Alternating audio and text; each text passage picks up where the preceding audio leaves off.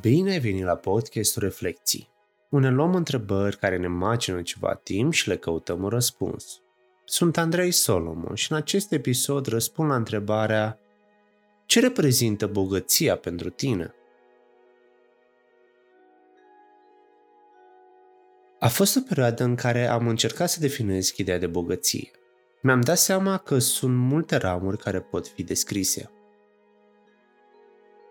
Fie că e vorba despre bani și bunuri materiale, fie că e vorba despre parcursul spiritual care te face să te simți bogat, sau poate despre familie și cercul social, despre sănătate și orice ar putea să fie din partea opiniei fiecarei persoane. Pentru acest episod am ales să vorbesc mai mult despre partea financiară, deoarece unele aspecte ce țin de bogăție sunt mai subiective și diferă foarte mult de la o persoană la alta și în funcție de valorile după care se ghidează. Desigur, discuția despre bogăție va fi și una subiectivă și aici pot adăuga și studiile care susțin asta, pentru că fiecare are un prag diferit în care se simte confortabil. Mi-am dat seama că opinia mea a evoluat de-a lungul timpului, deoarece am trecut prin experiențe diverse. Pot spune că de mic ideea de a avea bani însemna să-mi permit să-mi cumpăr lucruri pentru care să nu cer voie. Dacă vroiam o jucărie, munceam pentru ea. Nu conta cât costă atâta timp cât îmi permiteam să o cumpăr. Apoi, ușor, ușor am fost atras de ideea de a face bani rapid și fără mult efort. Dar la fel de repede mi-am dat seama că nu eram persoana care o să beneficieze direct de acei bani, ci mai degrabă altcineva, așa că am luat o pauză. Poate chiar una definitivă de la acest sport extrem. Am zis că nu mai e necesar în momentul de față să mai apăs pe pedala de accelerație pentru că îmi fac singur rău.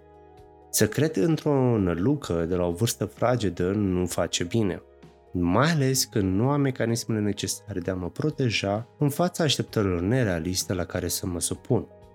Așa că am mers către educație, să observ cum fac persoanele din jur, pentru că altfel nu prea am observat să discute pe la școli despre cum să-ți gestionezi banii, așa că am recurs la cărți, care, mai de care, pentru a-mi pune bazele. Când mă gândesc la asta, ceea ce făceam pe atunci era un soi de alt fel de bogăție ci informațional, care simt că îmi oferă mai multă satisfacție decât cea financiară acum când mă gândesc la asta. Dar hai să nu mă îndepărtez de la subiect. Poate din cărți nu mă obțineam cea mai punctuală informație, de nișă, dar se adunau cunoștințele și împrumutam tehnică cu tehnică și o adaptam la stilul meu de viață și așa mai departe. Pe baza lecturii a început să încolțească ideea că nu doar banii din cont sau din portofel denotă valoarea pe care o ai ca persoană. Așa putem discuta despre persoane care câștigă la jocurile de noroc sau la loto și nu știu ce să facă cu așa sumă de bani. Iar în câțiva ani, ghiște, tot la același nivel sunt înainte de câștig. Și nu-mi doream asta. Din curiozitate am început să văd de ce este acest prag al banilor Studiile realizate pe acest subiect sunt foarte diverse, de la biasurile pe care le avem față de străini, când este necesar să împărțim banii, până la suma care ne face fericiți. Vreau să fac și o mică pauză și să discut despre altceva foarte pe scurt.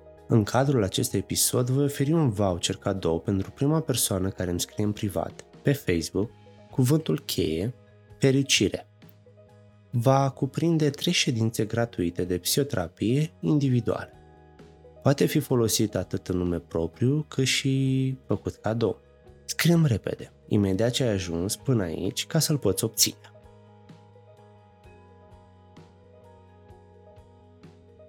În cazul acestei întrebări, am vrut să verific un pic și ceea ce spune literatura de specialitate. Un articol pe care l-am găsit mi-a dat câteva semnale de alarmă. Menționez că articolele vor fi anexate la scriptul episodului care se va afla în descriere sau în notițele providerului de la podcast. Un prim studiu longitudinal a investigat cum ne afectează îngrijorările despre bani sau lipsa lor sănătatea noastră fizică. Una dintre concluzii precizează că persoanele care au avut un grad mai înalt de îngrijorări au avut dureri și pe măsură ce timpul trecea și îngrijorările erau din ce în ce mai puternice, participanții resimțeau un grad mai ridicat de pierderea controlului și creștea durerea resimțită. La așa ceva nu m-am așteptat, dar are sens. Stresul pe care îl resimțim din cauza că ne preocupăm mereu de situația materială ne poate provoca stări neplăcute în corp, chiar să ajungem să ne îmbolnăvim. Și aici aș vrea să mai fac trimitere la un alt studiu în care se investiga care este nivelul la care ne simțim confortabil cu banii pe care îi avem. Când ne dăm seama că ceea ce câștigăm este suficient pentru noi sau ne trebuie și mai mult, autorii studiului menționau că fiecare avem un prag al nostru de bunăstare. Ceea ce este sub prag ne creează un stres pentru că nu este suficient și ce se află peste prag iarăși ne face să ne simțim inconfortabil. Putem include mulți factori care să ne influențeze acest nivel. Poate fi stilul nostru de viață, pot fi problemele de sănătate personale sau cunoscuților noștri, poate ceea ce vedem prin emisiuni, exemplele pe care le preluăm de la vedete și motivele pot continua.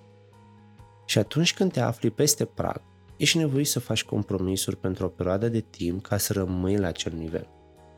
Poate mai puțin timp cu familia, mai mult stres, decizii mai importante de luat, care influențează multe alte persoane și la final îți dai seama că, deși câștigi mai mult, ai o viață mai bună, nu te simți prea satisfăcut.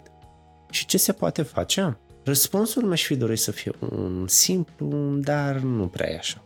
Un review pe care l-am găsit este realizat în 2016, investiga legătura dintre timp, bani și fericire și arăta că sunt două direcții importante către care se pot orienta persoanele pentru a-și crește gradul de fericire. Orientarea către a face cadouri altor persoane și să cumpere experiențe decât lucruri materiale. Ceea ce am mai observat este diferența de cuvinte folosite. Cei mai tineri foloseau expresii ce aveau legătură cu entuziasmul și senzațiile tari, iar cei mai în vârstă raportau mai mult ideea de calm pe care o oferă banii în legătură cu ceea ce își cumpăra. Și acum poate zici, ok, dar cum mă pot bucura acum mai mult de timpul meu? În același review menționează de capsule ale timpului. Poate întreb ce implică ele. Sunt niște cutii cu amintiri. Orice ai făcut și ți s-a părut relevant, poți adăuga în cutie. Poți chiar să descrii dacă nu ai o poză sau ceva palpabil care să-ți aducă aminte. Iar apoi, când participanții deschideau această cutie peste câteva luni, în cazul de față, se simțeau mai fericit, mai ales de activitățile simple și nu de cele extraordinare. Un lucru care m-a surprins. Nu mă așteptam la acest rezultat. Și în concluzie, mi-am dat seama că fiecare avem un stil al nostru de a vedea bogăția și pentru a ne simți fericiți este indicat să ne orientăm către experiențele pe care le avem cu persoanele potrivite și să privim timpul ca fiind ceva finit mi-am dat seama că mi-a plăcut să mă documentez în legătură cu acest subiect și să fac o combinație între reflexia personală și suportul teoretic. Vreau să-ți reamintesc că pentru următorul episod voi răspunde la întrebările pe care le primesc din partea comunității. Scrie-mi în privat și marți, pe 22 iunie, vei afla cum am răspuns.